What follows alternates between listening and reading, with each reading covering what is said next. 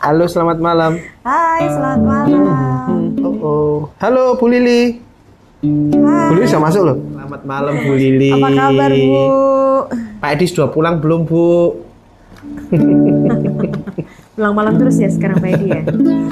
Ya biasanya kan bareng kalau dulu waktu kita anu kan selalu berdua kan. Tapi yang jelas ini hari apa mungkin terlalu ada cepat Bu Ai. Ya? Nah, atau malam Bu Ai. Cepat kita mengudaranya ya, mengudara. Orang lama ya kelihatan banget ya. Sekali di udara tetap di udara. Loh, tapi kan kita mengingat kembali lah berapa tahun yang lalu ya kita berdua kan punya program di radio juga lah. Iya, kami beberapa tahun yang lalu punya program di radio, program keluarga ya. Program maaf. Nah, jadi program kita ngobrol tentang keluarga, bla bla bla bla. Sampai kita ajak-ajak ini loh, kayak ada campaign-campaignnya gitu. Campaign perilaku gitu. Yang receh-receh ya. Bagi orang bilangnya receh. Bagi orang bilangnya receh, tapi ternyata manfaatnya besar. Manfaatnya luar biasa. Nah, dan karena kita sudah nggak di radio mainstream lagi, nah kita bikin acara sendiri aja di live IG malam hari ini. Katanya Bu Lili belum, belum pulang. Pulang katanya Bu Lili, ya deh, ya apa-apa deh. Itu apa nanti? Bu Lili kita temenin aja di hari Jumat malam seperti biasa di Love Life Talk malam hari ini 9:30 kita berdua hadir. Kita mau biasa lah ngobrol-ngobrol begitu ya, ngobrol-ngobrol sambil pegang gitar nggak jelas isinya apa. Untung loh ini di depan tuh nggak ada orang yang lalu lalang lewat loh. Coba kalau ada yang lalu lalang itu pasti terus aku sediakan ini sekalian Pak apa namanya tempat gitu jadi lumayan. Anu apa namanya cepo, itu? Apa? Cepuk. Bu Ai ngerti cepuk gak? Malam semuanya katanya Bu Ai. Selamat malam. Bukan cepuk. Kalau aku misalnya ngamen gini depan EDC. Oh EDC. Agak lama ya. Pak kalau EDC. Maaf ya kalau cepuk nanti kalau orang mau kirim 100 juta kan repot kan. Handphonenya langsung. Oh iya ya ada barcode-nya ya, begitu ya. Pakai barcode aja jadi pake lebih QR. Oh QR ya lebih cepat jadinya enggak ngerti lah Bu. Teman-teman malam hari ini kita ngobrolin tentang apa judulnya? Sebentar aku juga lagi membaca semoga biar enggak salah. Loh kok enggak mau disematkan ya ternyata ya? Oh enggak mau tersematkan. Iya, tadi coba aku membuat makanya aku tadi bilang membuat sifat buruk menjadi manfaat. Terus disematkan. Yes. Nah, biar Bu Ai tahu. Iya, Bu Ai nggak tahu ya. Membuat sifat buruk menjadi manfaat. Ini kenapa sih kita hari ini temanya agak berbeda ya Pak ya. Serem ya temanya ya. Agak karena gini teman-teman. Kalau kemarin kan biasanya sebelum-sebelumnya kan kita selalu bahas-bahas tema tentang pasangan kayak begitu kan. Maksudnya ada embel-embel pasangannya lah untuk pasangan. Kalau ini kan agak-agak semua. Agak semua. Luas ya ini luas ya. Bukan agak memang luas ya ini ya. Membuat sifat buruk menjadi manfaat. Nah, tema malam hari ini terinspirasi ketika ngobrol-ngobrol dengan seorang kawan di mana ada Ibtidur bergabung, selamat malam. Malam, aku yang jawab ya. Ada beberapa kawan kemarin ngobrol-ngobrol, dia merasa punya sifat buruk. Nah, pada umumnya orang kan selalu ada lah Pak, sifat buruk kan hidup kita tuh biar seimbang kan, yin-yang kan gitu. Jadi ada buruk, ada baik gitu kan. Sifatnya baik semua jadi malaikat atau jadi Tuhan malah ya, itu malah bahaya. Enggak, harus ada sifat buruk Pak, supaya tahu sifat baik. Oh, nah gitu loh. Jadi kalau semuanya buruk semua, sifatnya buruk semua ya nggak ada yang baik, kita nggak akan bisa membedakan. Nah berarti kan sifatnya satu ya. Tapi kalau ini kan ada buruk ada baik, jadi kita bisa tahu. Betul. Ya. Ada Anafan Zaitan. Kayak lagunya Fiersa itu loh Pak. Apa itu? Jadi kan kita itu harus kecewa untuk tahu bahagia. Kan kayak gitu. Jadi kita harus punya sifat buruk untuk tahu jadi sifat baik. Jadi kan supaya kalau bahasanya manusia itu akhirnya lebih suka kan kalau memilih, nggak suka kan kalau kasih satu pilihan itu kan nggak suka. Misalnya bener nggak sih ini Bu Ai, ada Bu Lili, ada siapa lagi tuh ya? Ada Ana juga ya. Ibti Daur ya. Nah bener nggak sih? Anda kalau Anda lebih sukanya mana? Anda lebih nyaman yang mana? Misalnya pasangan Anda langsung ini misalnya kasih besok liburan kemana misalnya kayak gitu. Tapi pertanyaan langsung besok liburan ke Jogja ya langsung kayak gitu. Langsung, atau besok kita mau liburan kemana ke Jogja, ke Bali, ke Singapura atau kayak gitu-gitu. Nah itu kan kita akhirnya lebih lebih senang sih banyak orang tuh akhirnya yang lebih memilih yang lebih senang yang dengan yang ya. Yang ada pilihan sih. Nah, sama juga dengan sifat baik dan buruk. Sebenarnya kita juga disuruh memilih. Milih. Cuman menariknya adalah ngomong sifat buruk itu seringkali harus dihilangkan. Pernah nggak dengar kata gitu? Kamu nggak boleh punya sifat buruk. Iya, aku itu sifatku buruk banget. Jadi itu harus aku hilangkan. Jadi juga ada beberapa kawan yang ada Yudi Kemal. Halo, selamat malam, Bro. Selamat malam. Dia lagi ini mungkin. Nggak jaga anaknya ya. Adiknya Alif. Iya, adiknya Alif ya. Nah, seringkali orang juga ada kawan datang ke kita konsultasi ngobrol-ngobrol. Salah satu tujuannya untuk menghilangkan sifat buruk. Nah, jadi 1, 2, 3 hilang gitu. Ini gini, Rizky Haryanti, selamat malam. Kelihatan ya Pak dari situ ya? Kelihatan. Ya. Pakai kacamata bu. Coba dilepas lah ya kak isok mocok. Oke. Balik lagi dengan sifat buruk. Sifat buruk. Jadi gini, terinspirasi seorang kawan. Dia itu kami menyebutnya itu si pahit lidah. Jadi kami punya seorang kawan di mana dia kalau ngobrol itu pedes gitu, pedes. Jadi kadang-kadang orang itu nggak tahan.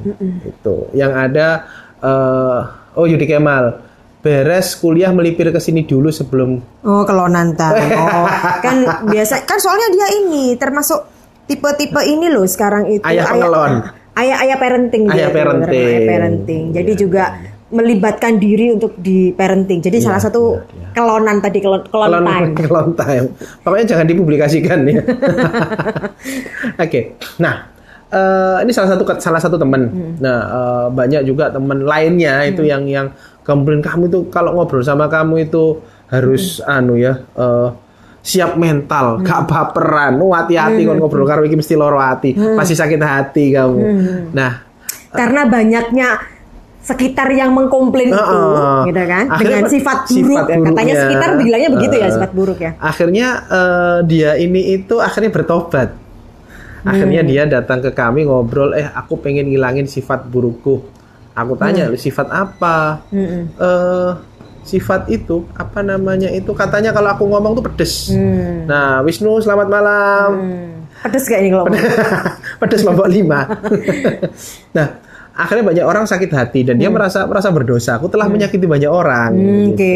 Jadi akhirnya dia pengen berubah sifatnya, kayak begitu. Okay. Nah, okay. Terus akhirnya aku tanya ke dia, Bro, kamu ngomong yang dibilang pahit itu, gak ada lagunya, ada. Gak ada mas, khawatir nanti kita bayar royalti mas. Lawyer, mas Wisnu. Nah, nanti kita harus dijelaskan nanti tentang perlakuan ya, biar kami kalau bawakan lagu gak kena royalti ya. Dua kali live ini kita agak takut begitu ya. Undang-undang baru soalnya. Ada undang-undang baru kita belum paham, jadi nggak usah dulu aja bawa gitar cuma buat jreng-jreng. Mas lawyer nanti mungkin bisa. Kayak latihan gitu loh, kayak anak SMP latihan gitaran. Oke. Nah, balik lagi. Lanjut. Akhirnya dia kan berpikir aku pengen merubah diriku biar aku nggak menyakiti hati orang lain. Aku pengen kalau ngomong itu lebih calm, lebih santun begitu. Nah, akhirnya Iqbal datang. Selamat datang Mas Iqbal. Bingung deh. Barusan datang, barusan nongol. Ini teman ngobrol gini ya. Malam ini kita santai aja. Santai aja ngobrolnya. Emang biasanya santai, Pak. Santai, kita harus ketawa kita pernah serius, Pak. Nah. Kita kalau serius itu kalau lagi bahas ini loh. Tapi mungkin, kalau ada konsultasi dengan kita serius banget. Tapi gini, mungkin di antara teman-teman ngobrol yang malam hari ini hadir ini, mungkin ada di antara Anda yang pernah jadi klien kami. Nah, ini atau pernah ngobrol dengan kami secara ini sisi lain kami ya. Itu jadi mungkin ketika aslinya ya kami ya begini aslinya. Ketika konsultasikan kita harus serius soalnya kan. Ya. Sadarnya kita ya begini. Kalau lagi kayak yang itu nggak sadar gitu kita. Sadar.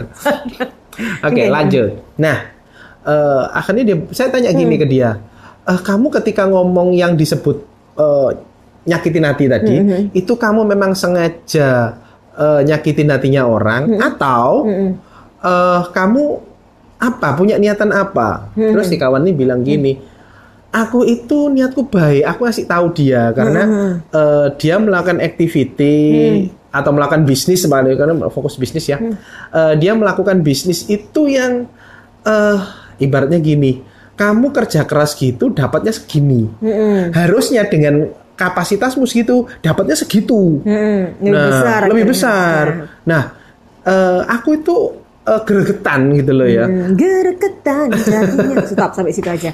Nah, gregetan kok kamu itu nggak mendapatkan hasil yang besar padahal kamu kapasitasmu segitu. Nah, cuman pemilihan katanya dia itu out of the box memang. Sehingga akhirnya ketika pemilihan katanya out of the box, akhirnya yang terjadi adalah orang akan sakit hati. Itu. Nah, terus aku tanya lagi, loh bro, berarti niatmu kan baik ya, untuk ngingetin orang, ngasih tahu orang. Iya. Terus aku tanya lagi gini, terus dari orang-orang yang pernah selama hidupmu, yang pernah kamu omongin, terserah ada yang sakit hati atau enggak, berapa banyak orang yang akhirnya kehidupannya jadi lebih baik, karena mungkin salah satu sebabnya adalah kena omonganmu, gitu. Dia bilang banyak juga sih yang akhirnya hidupnya berubah, dulu yang belum punya apa-apa, sekarang sudah jadi kaya dan sebagainya. Itu paling gampang begitu indikatornya ya. Loh berarti kan omonganmu bermanfaat dong. Bermanfaat. Nah. Terus akhirnya, loh tapi kan banyak orang sakit hati, gitu. Nah akhirnya dari situ. Bisa jadi sakit hatimu itu bermanfaat. Sakit hatimu bermanfaat. Omongannya yang bermanfaat. Omonganmu, ngomongmu pedas itu bermanfaat. Cuman sekarang mungkin tinggal konteksnya. Begitu. Kalau mungkin konteks ngobrol-ngobrol minta nasihat, mungkin bolehlah karena orang sudah siap kan ya. Tapi kalau ngobrol santai mungkin jadi sifat buruk itu belum tentu selamanya buruk. Pasti ada kebaikan di situ, cuman mungkin salah tempat. Jadi kelihatan buruk. Oh, gitu. Tapi aku jadi inget, ini pengalaman pribadi. Kalau kita bicara, mungkin kalau tadi kan akhirnya bisa jadi teman ngobrol mikir gini, itu kan untuk orang lain, gampangnya kan. Tapi ya bisa jadi ada salah penempatan, atau bisa jadi kamu punya teman-teman yang salah, yang akhirnya model teman-teman baperan. Kamu ngomong kayak pedes kayak gitu aja udah langsung makan hati. Bisa jadi. Kalau ada punya teman-teman yang nggak baperan ya kamu dianggap biasa omonganmu aja. Gitu. Nah, tapi ini bagaimana dengan sifat buruk yang untuk diri sendiri, dalam artian begini misalnya. Contohnya ini ngobrol pribadi. Tapi sebelum kamu cerita contohnya tadi, teman ngobrol boleh loh jika punya sesuatu boleh tulis di kolom apa nih ya, kolom komentar. Yes, teman, gampangnya gini, sifat buruk apa sih teman-teman? Teman-teman punya sifat buruk apa? Ini kita berbagi sifat buruk. Berbagi sifat buruk ya. Ini sebelum teman-teman ngobrol nulis, aku bilang dulu tentang aku sifat buruk. Bentar, gitu, aku mau nyapa Mas Riki dulu. Hai Mas Riki, gitu ya. Nah, kakakku ini. Iya, sifat buruknya aku adalah salah satunya adalah gini. Apa namanya bahasanya tuh kayak iri hati, iri hati. Iri hati. Ya. Okay. Iri hati. Jadi berarti kamu irian. Saya ke kanan, saya dari Jawa Pak, bukan dari irian gitu ya. Nah dalam artian ada gambarnya gini, kalau ada kan apa ya? Kalau bahasanya orang iri hati kan nggak boleh, nggak baik kan? Nggak baik kamu iri hati, kamu harus bisa nerima orang itu. Ya harus apa ya? Pelan-pelan Bu, nggak usah iri Bu, pelan-pelan Bu. Jadi kamu harus bisa nerima orang lain, kelebihannya, kehebatannya dan kayak gitu. Terus sempat akhirnya kan kemakan itu. Oke, kemakan. Jadi sempat akhirnya merasa apa ya, lebih baik menarik diri, karena nanti kalau bersosialisasi ketemu dengan orang muncul iri hatinya. Irinya kayak gimana sih? Ya gini, apa namanya, misalnya lagi ngumpul, kadang-kadang kan teman-teman ngumpul kayak begitu, terus kemudian mereka cerita gitu kan, kemarin ya aku tuh liburan, kayak gitu kan, aku tuh liburan tuh pergi ke Jakarta, zaman dulu pergi ke Jakarta dulu. Kan suatu tapi kan di sini ada teman ngobrol yang dari Jakarta, ke Jakarta biasa, apa asiknya biasa, nggak apa-apa lah. Ini sama kan dulu, pengalaman Bapak pribadi Ibu, ya. Kami dulu waktu kecil di Surabaya. Mas Riki sih guyu maksudnya. Halo Jakarta lo. Tak anterin gitu ya. Ayo kabar ke rumahku gitu. Langsung dia kayak gitu. Dalam artian zaman-zaman masih SMP itu kayak begitu ya. Bilang ke Jakarta itu kan sesuatu yang wow gitu. Setelah kita tuh jarang pergi gitu ya. Pergi ke Jakarta kan icon. Ditambah lagi perginya naik pesawat. Double kan Pak gitu. Nah, pada saat zaman itu, yang naik pesawat cuma orang kaya. Zaman gitu itu. Ya. Nah, anak sultan gitu ya. Nah, kalau zaman sekarang anak sultan bilangnya. Nanti jangan-jangan akunnya anak sultan ikut nonton. Ya Pak, aku belum selesai ceritanya Pak. Tungguin sama temen ngobrol ini ya. Nah, akhirnya kan yang ada itu kan kita tuh asik yo gitu kan. Apa namanya? Gini. Yang muncul itu adalah pada saat ada teman cerita dia liburan kayak gitu, akhirnya enak yo pergi ke sana yo, aku nanti juga tak ke sana. Nah itu tanpa disadari tuh saya ngomongnya begitu Pak, ke sana, aku nanti juga ke sana Akhirnya kan bagi beberapa teman, kamu tuh irian, harusnya kamu kalau ada temen kayak gitu, kamu dengerin aja gitu loh. Dan nggak usah nyolot, aku juga mau gitu. Nah, dalam arti lu aku juga lo kan nggak apa-apa kan aku nanti mau pergi ke sana juga gitu loh. Nah, tapi kan akhirnya jadi nggak apa ya, menurut teman-teman akhirnya seperti itu gitu ya. Mungkin bagi sebagian orang kalau kita dewasa sekarang itu terinspirasi ya. Tapi zaman itu memaknainya adalah iri hati. Ya. Jadi misalnya kalau ada temen yang ini apa berprestasi misalnya kayak gitu. Terus kan kita selalu, wah, ya apa ya dia caranya kok dia bisa ya juara ya, kan bicaranya selalu seperti itu sayangnya. Akhirnya di teman-teman dipandang itu adalah aku ini orangnya iri, mudah gitu, iri ya, mudah iri hati gitu. Nah dari situ kan akhirnya ini Pak, dulu kan belum ada Love Life Talk, jadinya nggak ngerti kalau kayak gitu-gitu akhirnya, wah agak-agak depresi. Belum ada kata-kata kartika. Belum ada juga, wih sifat burukku kok kayak gini ya ternyata gitu ya.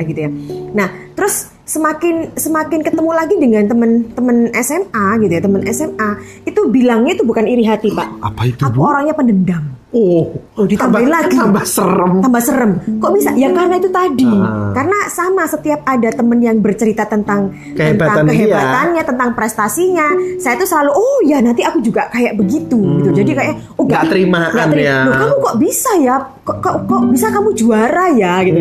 Mungkin akhirnya kan bahasanya gini, bisa jadi kayak temenmu tadi itu penempatan kata itu yang nggak pas, akhirnya dimaknai oleh orang-orang itu jadi iri hati, dendam kayak begitu kan. Nah akhirnya sempat menganggap bahwa kayaknya aku ini terkutuk, waduh punya sifat buruk kok iso iri hati, dendam dan kayak gitu-gitu. Untuk itu ikan. Lucu ya.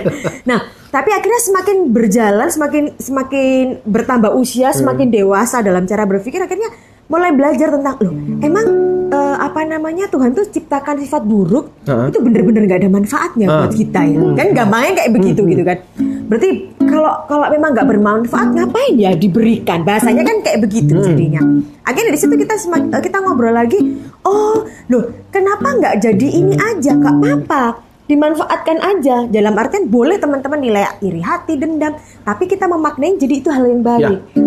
Jangan cuma omong aja, mungkin selama ini ngomong aja jadinya kan orang-orang melihatnya kamu iri hati, kamu gak suka dia berprestasi, tapi coba deh punya bisa jadi itu mungkin salah satu sifat burukmu, tapi kenapa gak coba untuk diolah jadi yang bermanfaat, misalnya buktikan dong kalau dia bisa kamu pasti bisa, kan sama-sama makan nasi. Nah akhirnya sejak saat itu aku punya prinsip bahwa kalau dia mesti pertanyaan, kamu makan apa? Makan nasi mau gak? Mau, ya sudah. Kalau dia makan nasi aja mau, karena aku suka makan nasi. Saya makan temen.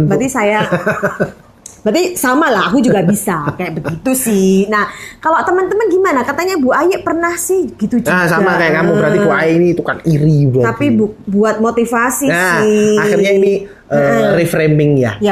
Melihat dari perspektif yang berbeda. Akhirnya kalau Bu Aye tadi jadi motivasi. Itu mungkin kata-kata bijak yang kita temukan sekarang. Mungkin zaman dulu sih. Sekali lagi Bapak Ibu teman-teman ngobrol sebetulnya dalam kehidupan ini semuanya flat, sama, nggak ada bagus dan nggak ada jelek. Yang bikin bagus dan bikin jelek itu adalah makna kita. Kita kasih maknanya itu bagaimana? Seperti tadi kawan saya tadi sukanya ngomongnya pedes begitu. Ketika dimaknai itu sebuah hal negatif. Nah, selamat malam Bu Selin. Selamat malam Bu. Dimaknai sesuatu yang buruk, jadinya buruk. Apalagi kalau penempatannya salah, begitu. Nah, teman-teman di sini boleh dong sambil sharing. Anda punya sifat buruk apa sih? Nah, terus menurut Anda tuh mengganggu nggak sih? Mengganggu nggak sih? Mungkin Anda sudah punya komplain ini nih, kepo misalnya kayak gitu, kepo. Kalau aku dulu tuh juga punya sifat buruk. Teman ngobrol saya itu suka. Ini malah pengakuan ya. Oke, kita tunggu pengakuan Anda. Saya itu suka nek ngomong nyelimur. Apa nyelimur itu ya Bapak Ibu ya? Melantur. Mengalihkan pembicaraan. Jadi teman SMP, teman SMA itu kalau ngobrol serius dengan saya, mereka itu bete. Karena mereka maksudnya ngobrolin tentang A, saya bisa giring omongannya itu sampai F, tanpa dia terasa. Akhirnya sampai dia sadar, loh kok kita jadi ngomongin ini sih, padahal tadi kan kita ngomong misalnya beda topik ya sudah. Beda ya? Topik. Misalnya kita dulu kita anak band gitu ya. Anak yang band. Dia ngomongin band bla bla bla terus akhirnya Band Kill, Pak. Itu si Unjil ya kelihatan umur berapa kamu ya. Temen ngobrol tahu enggak sih Band Kill? Band Kill, ada yang tahu Band Kill? Pernah nonton konsernya Band Kill enggak sih? Nah, lanjut Pak. Akhirnya banyak temen SMP SMA aku itu berpikir, aku ini punya sifat buruk. Jadi aku tuh adalah orang yang nggak bisa serius. Dan itu adalah hal buruk. Ngomong sampai sekarang. Bagi teman-teman yang kenal saya. Emang ada yang kenal? Oh banyak. Oh, iya. Ini fansku semua. Oh ini. Iya, oke. Lanjut. Nah, dulu pun akhirnya pada suatu titik, khususnya menjelang akhir kelas 3 ya, SMP maupun SMA, akhirnya mulai tobat kan. Mau kelulusan kan tobat. Gitu. Jangan sampai sifat buruk ini mengganggu di masa depan, di kehidupan selanjutnya. Okay. Nah, akhirnya sempat ngerem sih ya. Akhirnya, nah ternyata seiring waktu ketika dulu kuliah dan mulai masuk dalam dunia training, kesenangan nyelemur apa mengalihkan pembicaraan. Nah, itu saya menemukan mana yang berbeda. Ternyata dulu itu saya salah tempat.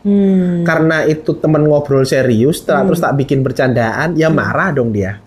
Ya, logis kan? Logis. Apalagi misalnya lagi rapat serius gitu ya. Misalnya kalau zaman-zaman sekolah itu kan zaman dulu ada rapat kelas gitu kan. Ya. Ada rapat kelas kan, terus tiba-tiba Enana lagi ketuanya lagi serius terus kamu mengalihkan pembicaraan. Saya ikut ngobrol dengan serius juga seakan-akan menimpali pembicaraan itu. Tapi akhirnya aku puter-puter itu.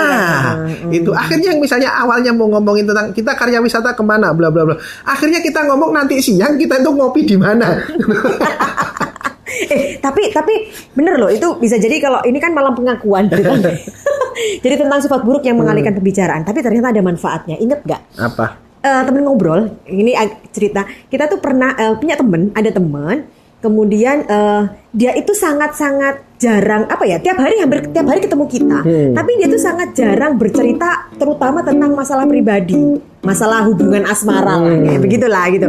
Nah, terus kita gini, kok jarang-jarang ini sih, emang ini ceritanya punya pacar nggak sih? Paling gampang kayak begitu, ini punya pacar nggak sih sebetulnya?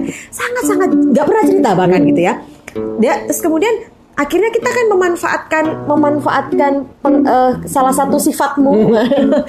Jadi begini ceritanya. Jadi ada temen itu kan kita cuma sekedar awalnya mau tanya, kamu itu udah punya pacar atau belum? Nah, berarti kan jawabnya sudah atau belum. Kita aja kan bertanya, kamu udah punya pacar belum? Saya memulai pembicaraan, gitu kan?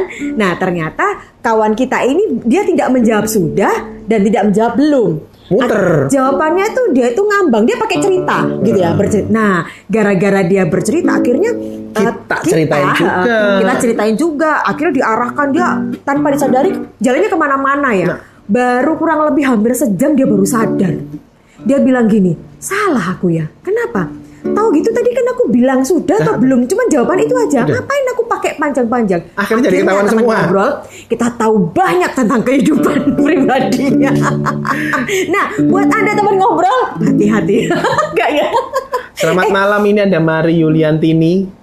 Ini ada dong, yang lainnya dong. Kita Yuna tungguin Smito, nih. Ada Isa Roktas. Kita tungguin teman-teman. Pengakuannya apa nih? Sifat buruk apa kalian? Oh, teman-teman semuanya punya sifat buruk apa? Karena kan ini menarik. Jangan-jangan kita semua ini tuh terbelenggu. Bahasa teatrikal banget ya. Udah mulai serius ini kayaknya.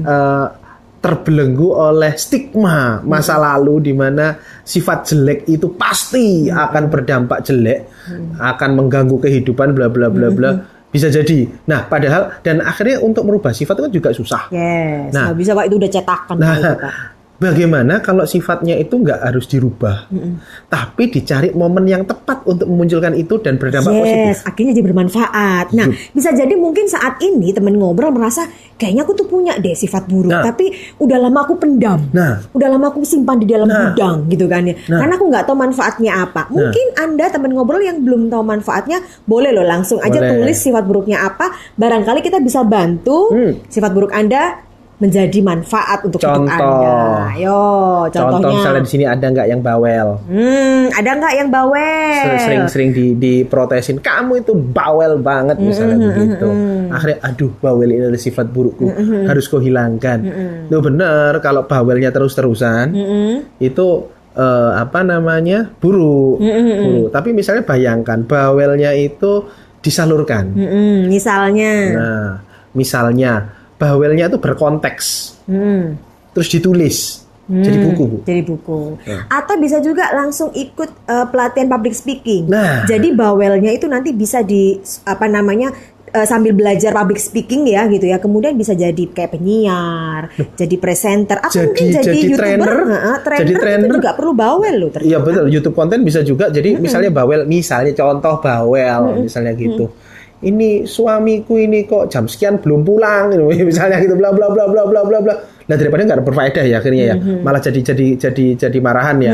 Ya sudah, akhirnya bagaimana bawelnya ditulis, cara membuat mengantisipasi suami biar cepat pulang, misalnya begitu. Nah.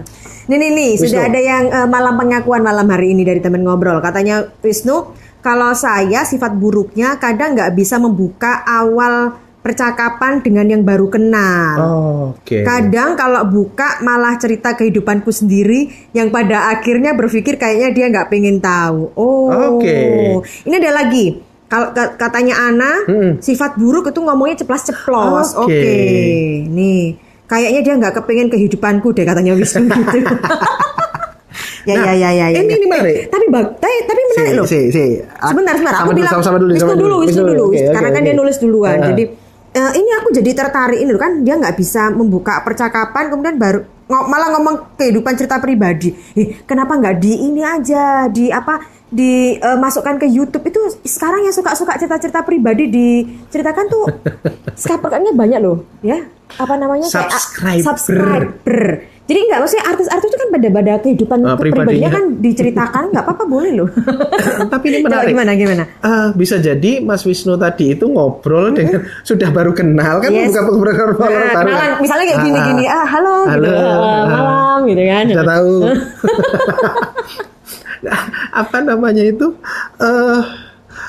Sudah baru kenal, terus cerita tentang diri sendiri, itu ya. Sapa lo, logis toh ya. Baru kenal kok langsung ceritanya banyak banget begitu. Nah, terus gimana? Ini kan Mas Wisnu punya sifat buruknya kan nggak bisa membuka awal percakapan. PR-nya kan gini teman ngobrol. Sifat itu jadi buruk jika dilakukan pada saat yang salah atau pada orang yang salah. Ya. Jadi yang salah bukan sifatnya, bisa jadi ya. Bukan. Tapi tidak sesuai, hadir di waktu yang salah. Kan waktu yang salah gitu kan jadi. Sekarang bayangkan misalnya kalau sampai tadi Mas Wisnu cerita tentang dirinya. Terus kalau cerita tentang diri berarti banyak hal yang menarik dong dalam kehidupannya. Oke. Bagaimana kalau ceritanya dibalik? Tadi misalnya bagaimana nggak jadi konten? Mungkin bukan cerita aku itu begini, bukan. Kehidupan seseorang itu jadi kalimatnya diganti. Itu bisa jadi manfaat kan akhirnya. Bisa jadi ada kehidupan Mas Wisnu yang mau diceritakan tadi dan sebenarnya bisa menginspirasi orang lain. Nah, itu bisa loh. Pakai cara apapun juga. Kalau paling gampang sekarang kan lewat sosmed ya, itu paling gampang. Ya nanti paling lebih spektakuler lagi nanti ada sesi inspirational session with Wisnu, siapa tadi? Wisulaiman. Nah, sudah bikin live IG begini, cerita tentang jenengan begini. Siapa itu banyak bermanfaat. Gitu. Bisa jadi. Tapi bisa nggak kasih ini di luar sifat buruknya tadi kan yang bingung nggak bisa membuka awal percakapan. Supaya kan tadi kan akhirnya Wisnu kok kayaknya nggak percaya dong kalau sampai nggak bisa buka percakapan ya. Yakinkan saya dong. Nah, bener loh, bisa jadi loh kalau ketemu orang baru gitu malah ini bingung bisa. Semuanya gitu. Tapi kalau mungkin ini ya kali ya.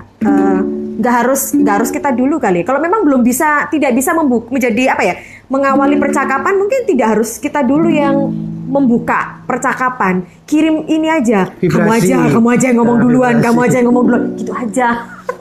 Jadi biar dia membuka, kemudian Anda melanjutkan. Masalah sing takon iki Mas Wisulaiman, ini ilmunya banyak. Jadi nek ngomong passing and leading itu kan nguyahi segoro. Mungkin dia lupa saat ketemu orang baru kan agak agak grogi.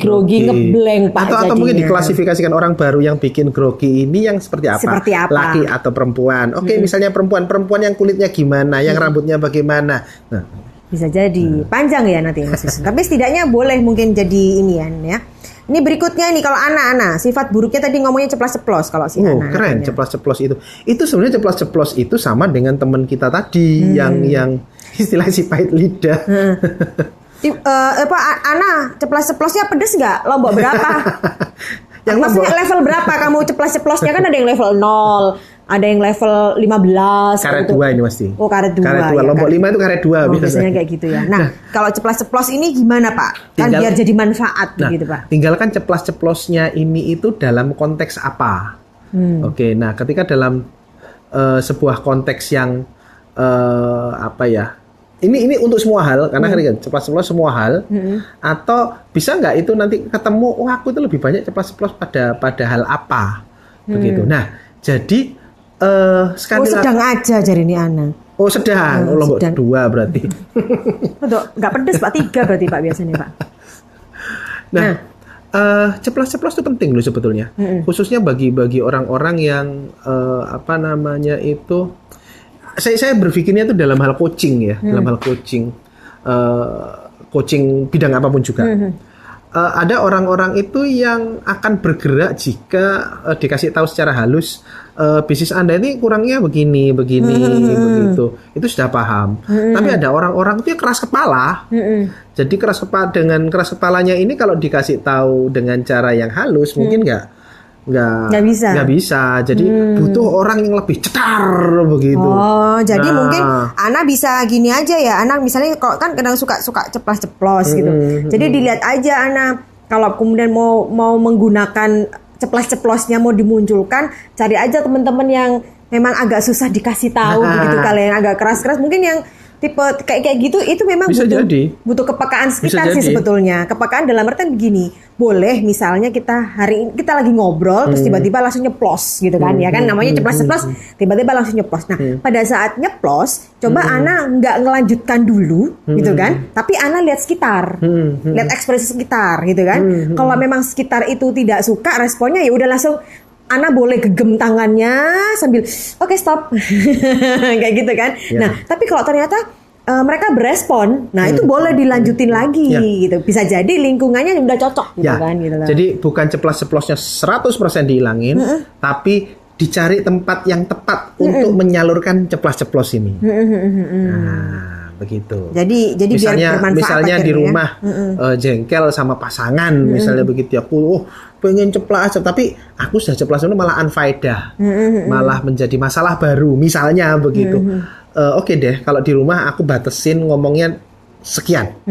Gitu. Nah, tapi di luar mungkin di tempat kerja atau di tempat lain yang mungkin bisa ceplas-ceplasnya diaplikasikan. Wah habis-habisin deh begitu.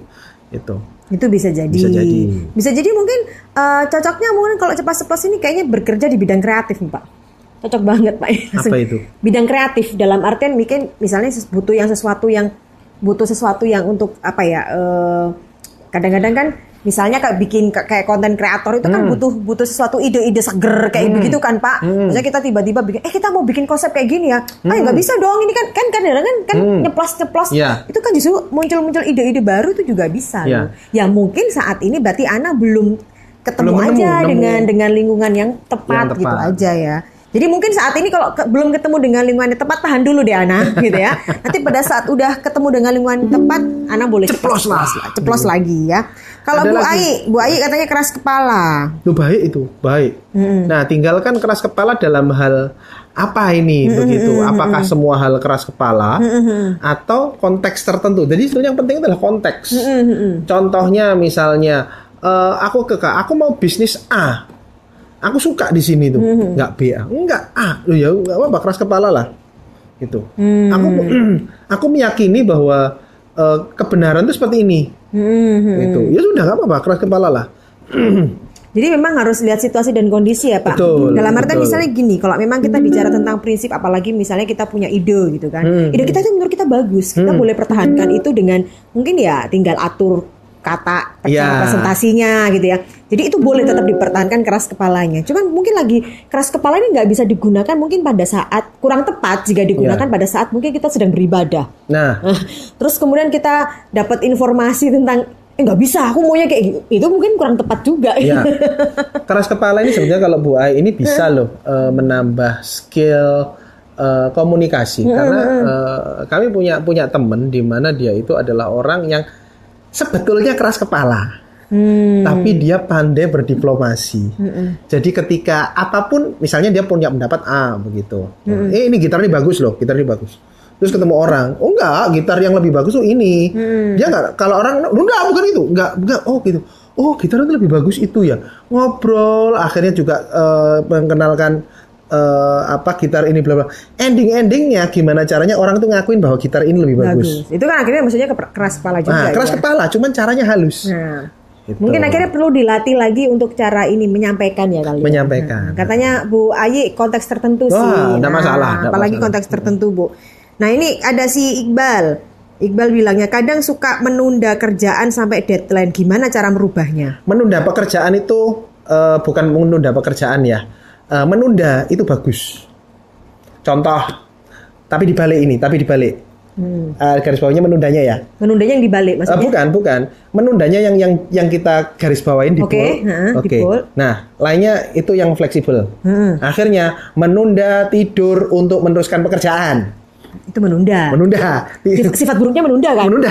Menunda. Nah, itu enggak apa-apa. Tapi kalau pertanyaannya kayak gini, tinggal gini. Loh terus kalau memang kerjaan nggak dikerjakan kan tidak apa-apa toh? Nggak usah dikerjakan. Paling gampang sebetulnya kalau kadang suka menunda kerjaan sampai deadline, gimana cara merubahnya, begitu kan ya? Nah ini bisa jadi gini, bisa jadi ada beberapa temen tuh yang memang suka menunda pekerjaan sampai deadline baru dia the power of kepepet katanya begitu. Nah ternyata dia punya kebanggaan di situ. Pada saat kemudian misalnya mahasiswa gitu ya mengumpulkan tugas gitu ya, kan udah deadline gitu kan. Kemudian dia berhasil mengumpulkan di detik terakhir gitu kan. Nah besoknya dia ketemu dengan teman-teman, dia bisa cerita, keren loh aku semalam kurang 5 menit aku bisa.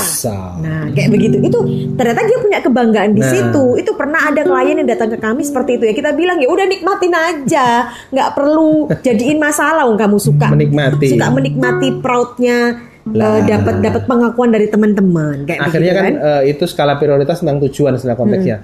Tujuannya adalah untuk mendapatkan proud pengakuan atau tugas kuliahnya selesai dengan bagus. Nah, gitu. Nah, ada juga yang kenapa dia suka menunda pada dengan pekerjaan dan pekerjaan gitu ya.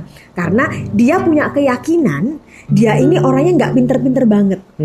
Tapi pada saat power of kepepet, jadi dia sangat mengagung-agungkan the power of kepepet. Pada saat power of kepepet, indunya tuh malah dung kayak gitu banyak. Dan itu dapat bagus gitu loh. Jadi bisa out of the box. Nah, ya akhirnya ya kita bilang ya nggak perlu. Ya udah kamu nikmatin the power of kepepetnya itu tadi. Nah, tujuan prioritas ya akhirnya. Nah, mungkin Iqbal juga itu tadi. Kalau pertanyaan panjang kan. Kadang suka menunda kerjaan sampai deadline, gimana cara merubahnya? Cek dulu Iqbal dari menunda pekerjaan itu maunya benefitnya apa. Tapi kalau mau dirubah tentang sifat buruknya tentang menunda, nah itu bisa tadi seperti dibalik. Menunda tidur, menunda jalan-jalan, menunda main-main dan fokus pada pekerjaan. Nah ini saya tadi kan bilang, bahasa saya tadi, kalau memang malas kerjakan nggak usah dikerjakan.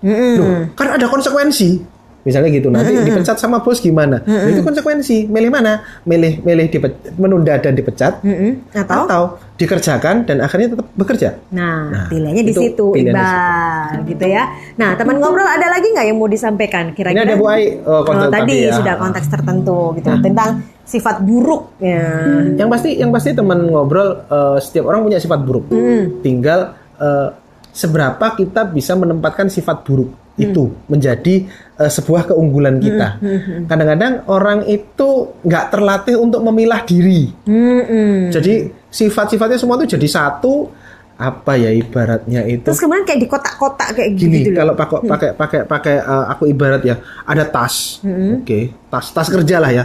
Tas kerja di situ ada laptop, ada pulpen, ada block note, ada tablet. Ada charger. Kayak tasku ya Pak? Tasku kayak gini sini. Nah, semua barang masuk numpuk di situ. Jadi satu. Makanya semua barang numpuk jadi satu. Terus akhirnya ketika mau misalnya mau ngecas handphone, cari akhirnya nggak ketemu. Oke. Nah, yang keluar dicari malah yang keluar ke laptop, oh bukan laptop, jadi kayak kartun disalah-salah begitu loh, ya kan, bisa analoginya gitulah. Nah, itu karena apa? Karena di tas tersebut nggak ada kantong-kantong untuk menempatkan. Oh kalau charger tempatnya di sini, ini yang dikeluarin. Oh kalau laptop tempatnya sini, ini yang keluarin. Oh kalau, nah kadang-kadang sifat seseorang itu nggak mengenali dirinya sehingga seperti tas tadi itu, sifat buruk, sifat jelek itu nyampur nggak jelas. Akhirnya dia dikendalikan oleh norma-norma sosial, baik yang sifatnya general, kalau norma sosial kan mesti general ya untuk umum ya, dan yang spesifik. Jadi akhirnya akhirnya berpikirnya sifat buruk itu pasti buruk, sifat baik pasti baik. Padahal sifat baik pun itu bisa jadi buruk kalau dilakukan pada tempat yang tepat, tempat yang salah. Contoh ramah, oke, setiap orang ramah itu kan baik kan ya, ramah baik. Tapi bayangkan misalnya ramah pada, saya sudah punya istri nih, saya punya sifat baik ramah. Nah kemudian saya ramah pada setiap cewek, sehingga akhirnya ada yang salah paham misalnya, itu kan hal buruk jadinya. Ramah itu baik. Tapi tempatnya salah jadi buruk. Jadi sifat, akhirnya penempatan ya yang betul. Sifat buruk itu ketika diletakkan pada tempat yang baik, jadi baik. Jadi akhirnya tiba-tiba punya ide bahwa sifat buruk ini kalau harus PMP Pak. Apa itu, PMP? Apa posisi menentukan prestasi? Penempatan menentukan prestasi. Di mana sifat buruk ditempatkan, dia akan berprestasi, Pak. Kalau berarti kalau pas penempatannya pas, dia akan baik. Betul. Tapi tiba-tiba teringat begini loh. Kan kayak sudah jadi stigma dari masyarakat bahwa yang namanya sifat buruk itu selalu dikaitkan juga dengan akhirnya konotasinya buruk. Misalnya kayak tadi menunda pekerjaan. Akhirnya kan buruk kan jadinya, menunda sudah nggak bagus, ditambah menunda pekerjaan itu nggak bagus. Nah, kenapa nggak dibalik menunda? Mungkin punya sifat buruknya menunda, tapi kalau baliknya di sini ya menunda. Apa namanya, menunda makan, orang puasa. Kan puasa gitu kan, menunda jalan-jalan, menunda mudik, misalnya kayak gitu, itu kan bagus jadinya, bagus, gitu kan? Betul, jadi menunda jalan-jalan atau menunda beli gadget terbaru, kalau misalnya kayak gitu, itu kan hal baru, betul. Bagus juga sebetulnya. Kalau istilah gitu. Ada motivator terkenal mengatakan adalah menunda kesenangan. Nah, biasanya kan kayak begitu. Nah, itu kan sebetulnya bagus. Jadi kadang-kadang kan kita akhirnya sudah, kalau bicara menunda itu biasanya menunda pekerjaan, akhirnya lebihnya ke seperti itu. Gitu. Jadi sebetulnya bukan setiap kata, setiap sifat itu berarti kan nggak bisa berdiri sendiri. Nggak bisa. Berarti kalau ada ingat salah satu ceramahnya Cak Nun, Mbah Ainun Nadjib itu mengatakan bahwa di dunia ini tuh nggak ada yang titik, selalu koma. Nah menunda itu bisa jadi buruk, bisa jadi baik, tergantung kata di belakangnya. Gitu. Nah, kenapa nggak sekarang ini aja? Misalnya kayak tadi aku cerita tentang dendam misalnya kayak gitu.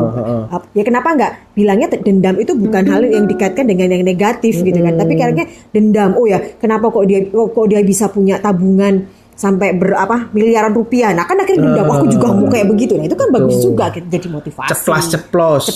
Urusan disiplin waktu, ceplas-ceplos. Jadi jangan sampai akhirnya mengajak orang disiplin. Urusan ada ide itu bisa ceplas-ceplos. Akhirnya kan bisa memunculkan banyak-banyak ide, banyak alternatif yang muncul di situ kayak begitu. Nah, itu kan jadi bisa semuanya lah gitu lah. Yang jelas mungkin akhirnya tergantung dari kitanya kali ya, bagaimana memaknai. Nah, mungkin saat ini teman ngobrol setelah mendengarkan kita diskusi di Love Life Talk malam hari ini, boleh deh nanti sebelum tidur Mbak Meti baru gabung sambil direnungkan kira-kira sifat buruknya apa, kemudian jadi manfaatnya apa. Ingat ya belakangnya katanya cari yang baik ya, yang positif ya. Akhirnya penempatannya bagus. Jadi penempatannya bagus. Karena sekali lagi sifat baik itu bisa jadi buruk jika penempatannya salah. Sifat buruk bisa jadi baik jika penempatannya benar. Dan semoga teman ngobrol terinspirasi bersama kita malam hari ini. Dan kami ingatkan Love Life Talk itu setiap hari Jumat jam 21.30 WIB. Oke, setiap minggu. Dan minggu depan setiap Jumat terakhir kita ada ngobrol santai berfaedah. Nah, ngobrol santai berfaedah itu forumnya seperti ini, tapi live, kita ketemu live. Langsung di Surabaya. Dan insya Allah rencananya minggu depan itu Jumat depan kita saya akan ngundang salah seorang teman di mana beliau ini adalah suka ngingetin kita lah. Jadi kalau maksudnya itu dia itu ketika ada orang yang stuck, gimana sih lepas dari stagnasi ini?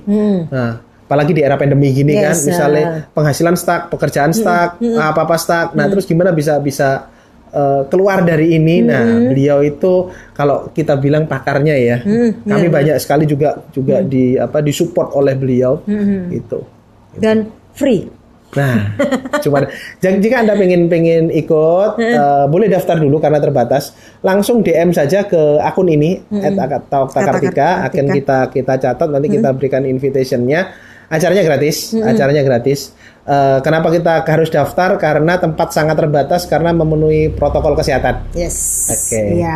Dan ini katanya Meti, maaf habis berdoa terus biar lihat kalian biar sehat. Oh, lu kelar tak katanya gitu ya. Telat Mbak Yu. Ya, nanti kita kalau yang Love Life Talk, kita ketemu lagi di bulan Mei ya. Awal Mei. Karena Jumat depan kita mau off air di Ngobrol Santai Berfaedah. Semoga teman-teman bisa hadir juga. Langsung daftar aja di Kata Okta Kartika DM ya. Sekian dulu Love Life Talk malam hari ini. Semoga perjumpaan kita bermanfaat. Semoga sifat-sifat buruk kami bermanfaat untuk teman ngobrol semua. Dan semoga sifat-sifat buruk teman ngobrol juga bermanfaat untuk hidup Anda dan orang-orang di sekitar Anda. Terima kasih dari kami berdua. Ketemu lagi ya. Selamat malam. Bye.